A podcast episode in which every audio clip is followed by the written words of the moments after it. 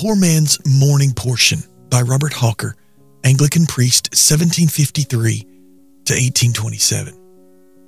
January 12th. If thy brother be waxen poor, and hath sold away some of his possession, and if any of his kin come to redeem it, then shall he redeem that which his brother sold.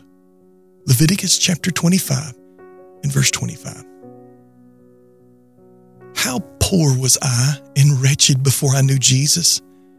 I had not only sold, as far as I had power to sell, some of my possession, but all.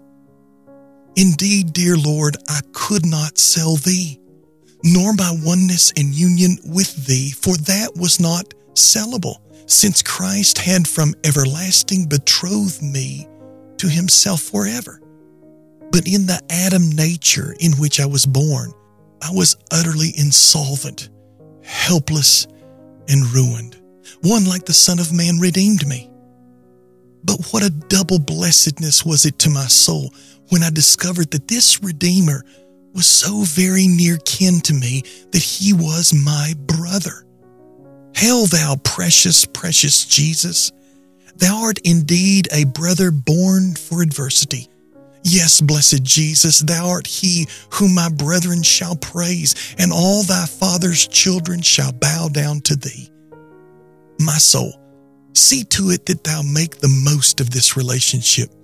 Never, oh, never will thy brother suffer his poor, indigent relation to want any more, after that he hath thus redeemed both thyself and thy possession.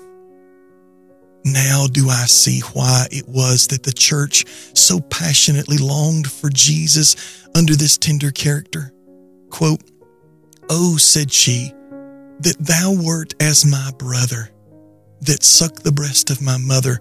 When I should find thee without, I would kiss thee. Yea, I should not be despised. End quote.